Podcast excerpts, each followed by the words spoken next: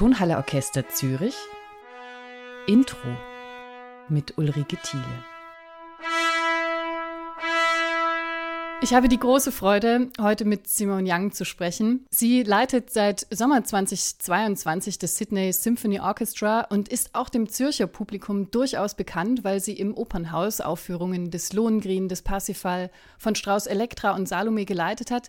Bei uns ist sie das erste Mal zu Gast. Herzlich willkommen, Simone Young. Danke sehr. Freue mich sehr, hier zu sein. Sie kommen gerade aus der ersten Probe mit dem Tonhalle Orchester Zürich und Sie haben sich mit Richard Strauss, also sprach Zarathustra, kennengelernt. Warum ist es ein gutes Werk für eine erste Probe? Also es ist rein praktisch gesehen vom ganzen Programm, das ist wahrscheinlich das Schwerste und damit fängt man an, damit man mehr Zeit hat. Es ist auch ein Werk, meistens die Orchester kennen das Stück, die haben es mindestens vor fünf, sechs, zehn Jahren gespielt, also es ist nicht völlig unbekannt. Und für mich, ich brauche so dann eine halbe Stunde Zeit, mich an der Akustik zu gewöhnen und an dem Klang des Orchesters, die, wie sie reagieren, wie weit nach dem Schlag spielen sie vom Natur her, wie die Akustik funktioniert eigentlich, welche Instrumenten durchkommen, welche muss man hervorheben und so weiter. Das braucht alles Zeit für mich, während ich an den Details mit dem Orchester arbeite. Und diese, diese erste Stunde von der Zusammenarbeit mit einem Orchester ist immer wichtig, weil auf beiden Seiten muss Vertrauen gewonnen werden. Und die müssen verstehen, ach, da sind wir in sicheren Händen. Sie hatten klar ein Bild, was sie hören möchte, wie die Struktur ist, wie das Stück abläuft, wo sind die Höhepunkte, Tiefpunkte und so weiter. Das Orchester muss dieses Gefühl erstmal von mir hören und erfahren und ich muss mich sortieren. Es ist wie bei einem neuen Instrument. Wo sind die Stärke? Wo, wo, wo spricht was vielleicht nicht ganz so, wie man es wünscht? Ja, wie man immer so nett sagt, äh, erstmal alle Klarheiten beseitigen. Und dann geht es richtig an der Arbeit. Und Strauss ist äh, komischerweise etwas, das ich hier in der Oper sehr viel gemacht habe. Und es ist etwas Wagner und Strauss, das sind halt zwei meiner Haupt- Zentralkomponisten in meinem Repertoire. Sie haben gerade die Akustik angesprochen. Ich fand bei Strauss die Partituren immer sehr beeindruckend. Er hat sehr genau notiert. Die sind manchmal so in Meter lang, die Partituren. Und es ist sehr klanggewaltig, aber man hat auch kammermusikalische Elemente, die ins dreifache, vierfache Piano, Pianissimo reingehen. Was wird die Herausforderung sein, akustisch mit dem Orchester, wo Sie in den nächsten Proben noch dran arbeiten werden bis zum Konzert? Ja, Sie müssen sich vorstellen, jeder Musiker hat nur seine Linie auf seinem Pult stehen. Und ich habe das Gesamtbild. Und ein Musiker ist jahrelang darauf trainiert, auf den Kollegen zu hören, sich anzupassen, musikalisch zu kommunizieren mit den anderen. Und Strauss, genauso wie Mahler, äh, häufig schreibt vielleicht für ein Soloinstrument Forte, sagen wir für die Konzertmeister, und parallel dazu die Tutti zweite Violinen spielen genau das gleiche, in genau die gleiche Tesseratura, aber haben Mezzopiano. Und jede zweite Violine hört Konzertmeister spielen Forte und denken, ach, wir müssen Forte auch spielen. Also ich sage immer, 80 Prozent der Arbeit bei Mahler und Strauss ist, dass man dem Orchester die Partitur beibringt. Und das auf schnellsten und effektivsten Weg. Zu sagen, hier, Sie spielen mit dem, und das muss im Vorgrund sein. Sie sind da sekundäre Stimme, das ist ganz im Hintergrund. Sie haben alle Piano, aber das sind alle verschiedene Pianos. Das ist ein Espressivo, das ist nur verschattet. Und dieses Beibringen der Partitur verlangt von mir einen sehr klaren Sicht, wie ich die akustische Perspektive der Partitur sehe und wie ich das vermittle ans Orchester, dass sie das jedem von ihrem Sicht, also sie müssen denken, auch die Klarinette hört sich anders als die Konzertmeisterin oder äh, das Solohorn. Die sitzen alle, die hören alle unterschiedlich. Das sind die, wir sagen auf Englisch, the nuts and bolts. Das ist so das Technisch. Und dann muss dann noch ein bisschen musikalische Inspiration kommen, wie die Phrase wirken. Sind die Akzente Espressivo-Akzente, sind die starke Akzente, ist das muskulös, soll das mehr gesanglich sein? Wo führt uns das hin? Was sagt die Phrase? Und das ist viele Informationen in kurzer Zeit zu vermitteln. Und ein Großteil davon macht man ganz ohne irgendwas zu sagen. Das zeigt man nur mit den Händen, mit den Blicken. Und es ist Wahnsinn, wie man mit so einem tollen Orchester auch in kürzester Zeit äh, sehr viel Details bearbeiten kann. Der legendäre Regisseur Stanley Kubrick fand auch, dass das ein guter Opener ist und hat die Einleitung, den Sonnenaufgang an den Beginn seines Kultfilms A Space Odyssey gesetzt. Strauß Notizen zeigen, dass ihm selbst ein Protagonist vorschwebte, der zerschmettert und anschließend verklärt wird. Das passt ganz gut zu den Bildern von Kubrick, zu den knochenzerschmetternden Primaten und vielleicht auch zu dem diffusen Unbehagen, das am Ende zurückbleibt. Welche Bilder würden Sie unserem Publikum mitgeben zu diesem Werk? Also es ist schon witzig im Konzertsaal immer, wenn man dieses Stück spielt und man hört, die Trompete geht auf mit der Sonne, pam, pam, pam. Ich, oh, das kenne ich, sagt jedem Orchester. Und dann das kommt zu Ende, dieser Sonnenuntergang und dann es geht weiter. Und in Pianissimo mit den Kontrabässen und, und man hört immer so ein, ein leichtes Unruhe im Saal. Diesen Teil kennen wir nicht. ich höre ich bin Synästhetikerin, das heißt, ich höre Musik in Farben. Und für mich, diese Farben bei Strauss sind wahnsinnig wichtig. Ich erkläre das nicht immer. Ich sage dem Orchester nicht immer, hier ist dunkelblau und das ist dunkelgrün oder so. Die, manche würden wundern, was das für ein Quatsch ist. Aber für mich, ich glaube, für den meisten Musikern, man hat irgendwelche Bilder im, im Kopf. Und wer Zarathustra gelesen hat, dann hat man auch die Geschichte im Vorgrund. Aber es ist nur ein, sagen wir, das Skelett des Stücks. Es ist tatsächlich eine Tondichtung, eine Tonmalerei. Und ich möchte nicht zu sehr an den programmatischen Details des Stückes sitzen. Für mich ist viel interessanter, die kleinen Hinweise auf den späten Strauß herauszukitzeln ähm, ich habe gerade dem Orchester erklärt, es gibt eine Stelle, dass er später dann in Elektra verwendet hat, in der Erkennungsszene zwischen Elektra und Orest. Und das zeigt mir, weil ich die Phrase kenne mit dem Text, das zeigt mir schon die Phrasierung, dass er im Kopf hatte an der Stelle, weil er das dann mit so einem Text dann gesetzt hat. Und das sind kleine Hinweise, die man ein Leben lang sammelt. Strauss betonte, dass es zwei Protagonisten gibt und das sind die zwei entferntesten Tonarten. Wir haben C-Dur und wir haben H-Dur. Gerade auch am Schluss darf man das nicht überhören, dass dann die tiefen Streicher dem verklärten H-Dur der Bläser dann noch drei ganz, ganz äh, tiefe Cs nachschieben und damit eigentlich auch alles wieder in Frage stellen. Welche Schlüsselstellen auf diesem Weg bis dahin würden Sie unserem Publikum noch mitgeben, wo es auch darum geht, genau hinzuhören und vielleicht irgendwas nicht zu verpassen? Also für mich ein wichtiger Schlüsselstelle ist, ich glaube, es heißt von der Wissenschaft. Es ist ungefähr sechs Minuten nach dem Beginn vielleicht und es beginnt nur mit zwei Kontrabässe und zwei Celli. Und der Tonart ist gar nicht sicher, es nudelt sich ein bisschen herum. Auch vom Rhythmus her ist es 3 gegen 2 und 3 gegen 4 und ich verlange immer, dass ein Orchester das ohne Vibrato spielt, auch, dass es wirklich nur schattenhaft ist. Und wenn man filmisch denken möchte, das ist irgendwie schwarz-weiß und verraucht. Und genau das Gegenteil von dem C-Dur-Sonnenaufgang, das sechs Minuten davor war. Die anderen Schlüsselstellen, diese drei gegen zwei ist wahnsinnig wichtig. Und das ist, das ist etwas, beginnt mit Mozart drei gegen zwei. Es bringt eine gewisse Ausdrucksstärke an eine Phrase, weil plötzlich das Rhythmus nicht metrisch passt, kriegt die Melodie eine gewisse Naturrubato, das viel ausdruckskräftiger ist als sonst und dass er genau das Gegenteil von Symmetrie uns vorstellt, aber das verschattet auf den Kontrabass und das so ein bisschen herumschmiert in den Tonarten. Es ist wie ein Puzzle hm? und er verlangt, dass die Zuhörer mitkommen. Ja, ich finde, das Stück nimmt einen mit auf eine Entdeckungsreise, wo nichts klar ist auch nicht einmal zu Beginn. Auch der erste Ton. Man spürt es mehr, als man es hört. Kontrafagott, Orgel und Kontrabässe auf einen tiefen Ton. Man hat das Gefühl, das Metro fährt runter.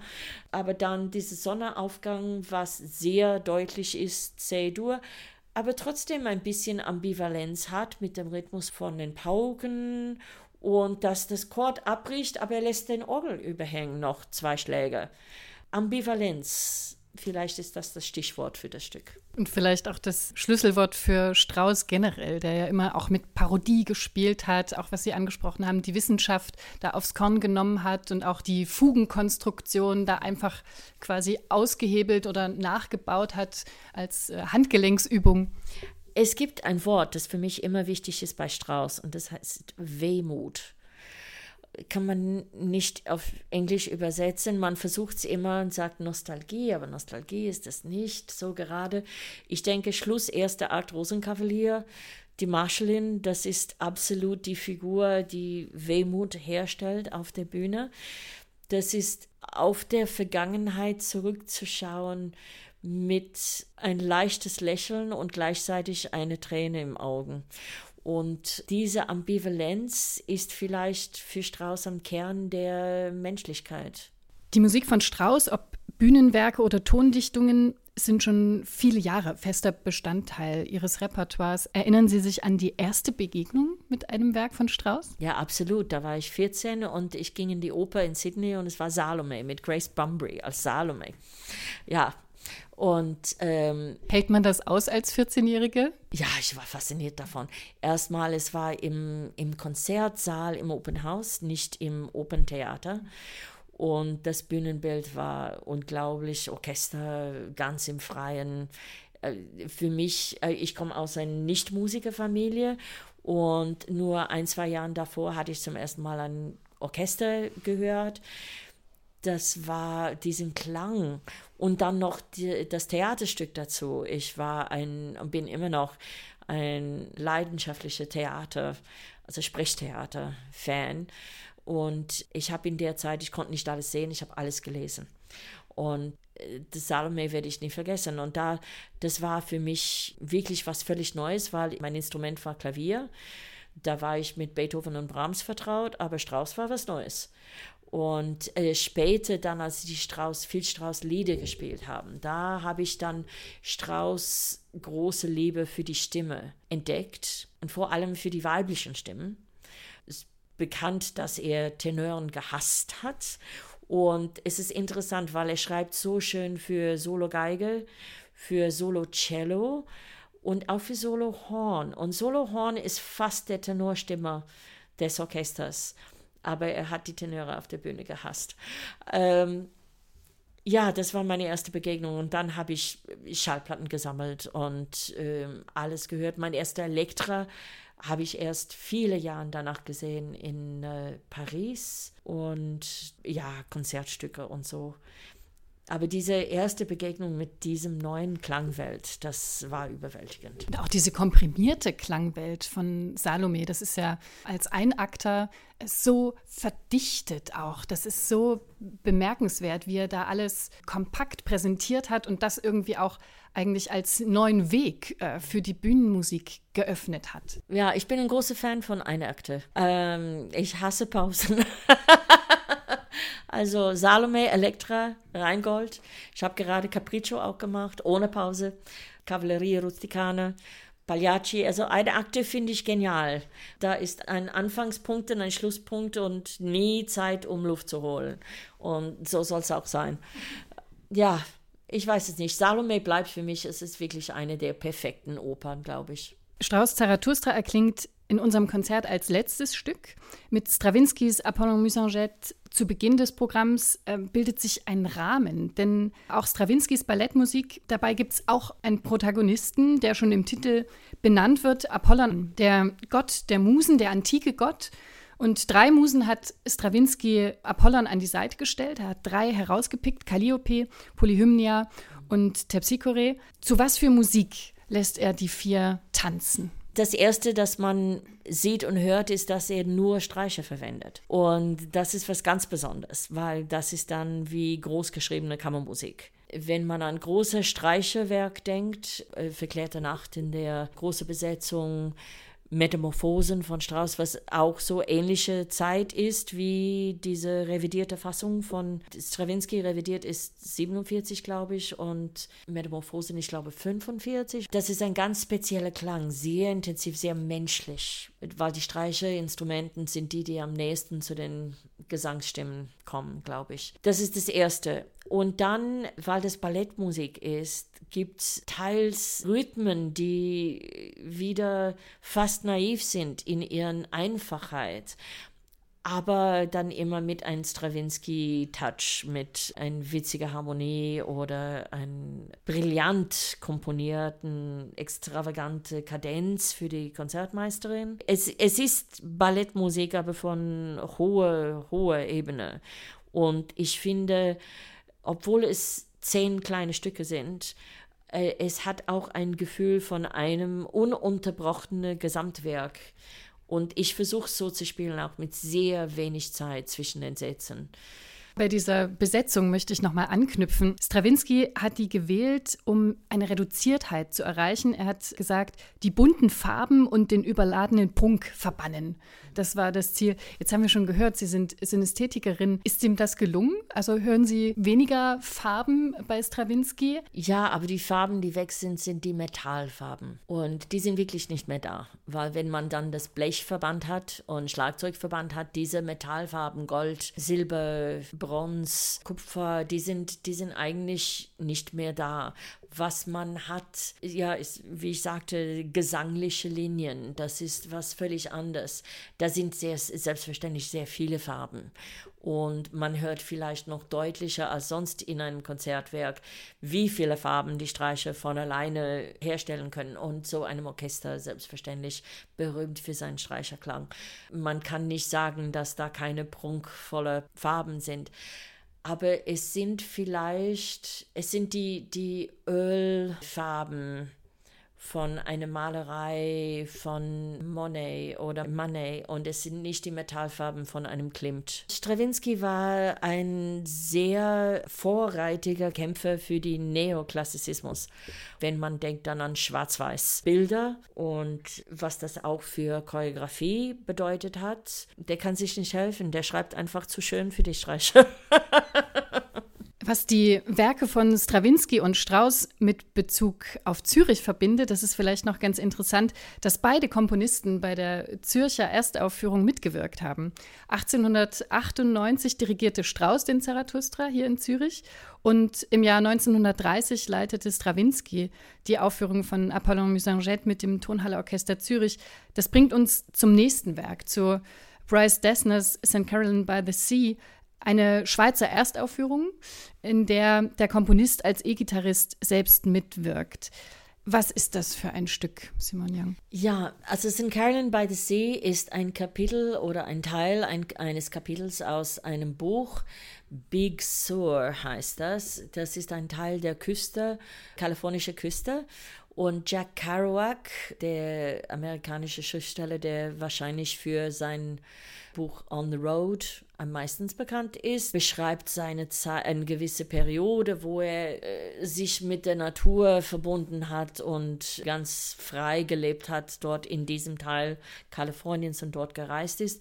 Und St. Caroline by the Sea ist ein Teil eines Kapitels, wo er fast wie ein Albtraum und sicher in Drogen beeinflusste Wahrnehmung die Küste, die Felsen, das Wasser ähm, wahrgenommen hat als sehr aggressiv und sehr bedrohend.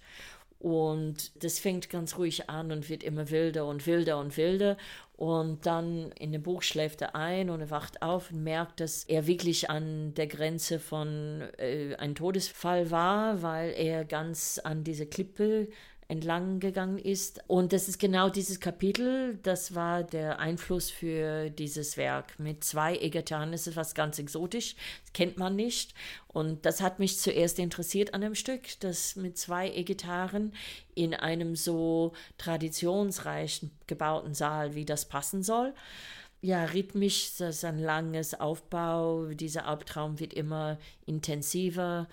Und ja, es ist interessant, es ist wieder ein Werk wie Zarathustra, das von einem Literaturstück beeinflusst wurde, aber hat dann am Ende sein eigenes Leben. Man braucht nicht das Buch gelesen zu haben, um das Stück äh, gut wahrnehmen zu können und gut zu, ich will nicht sagen zu genießen, aber mitzuerleben.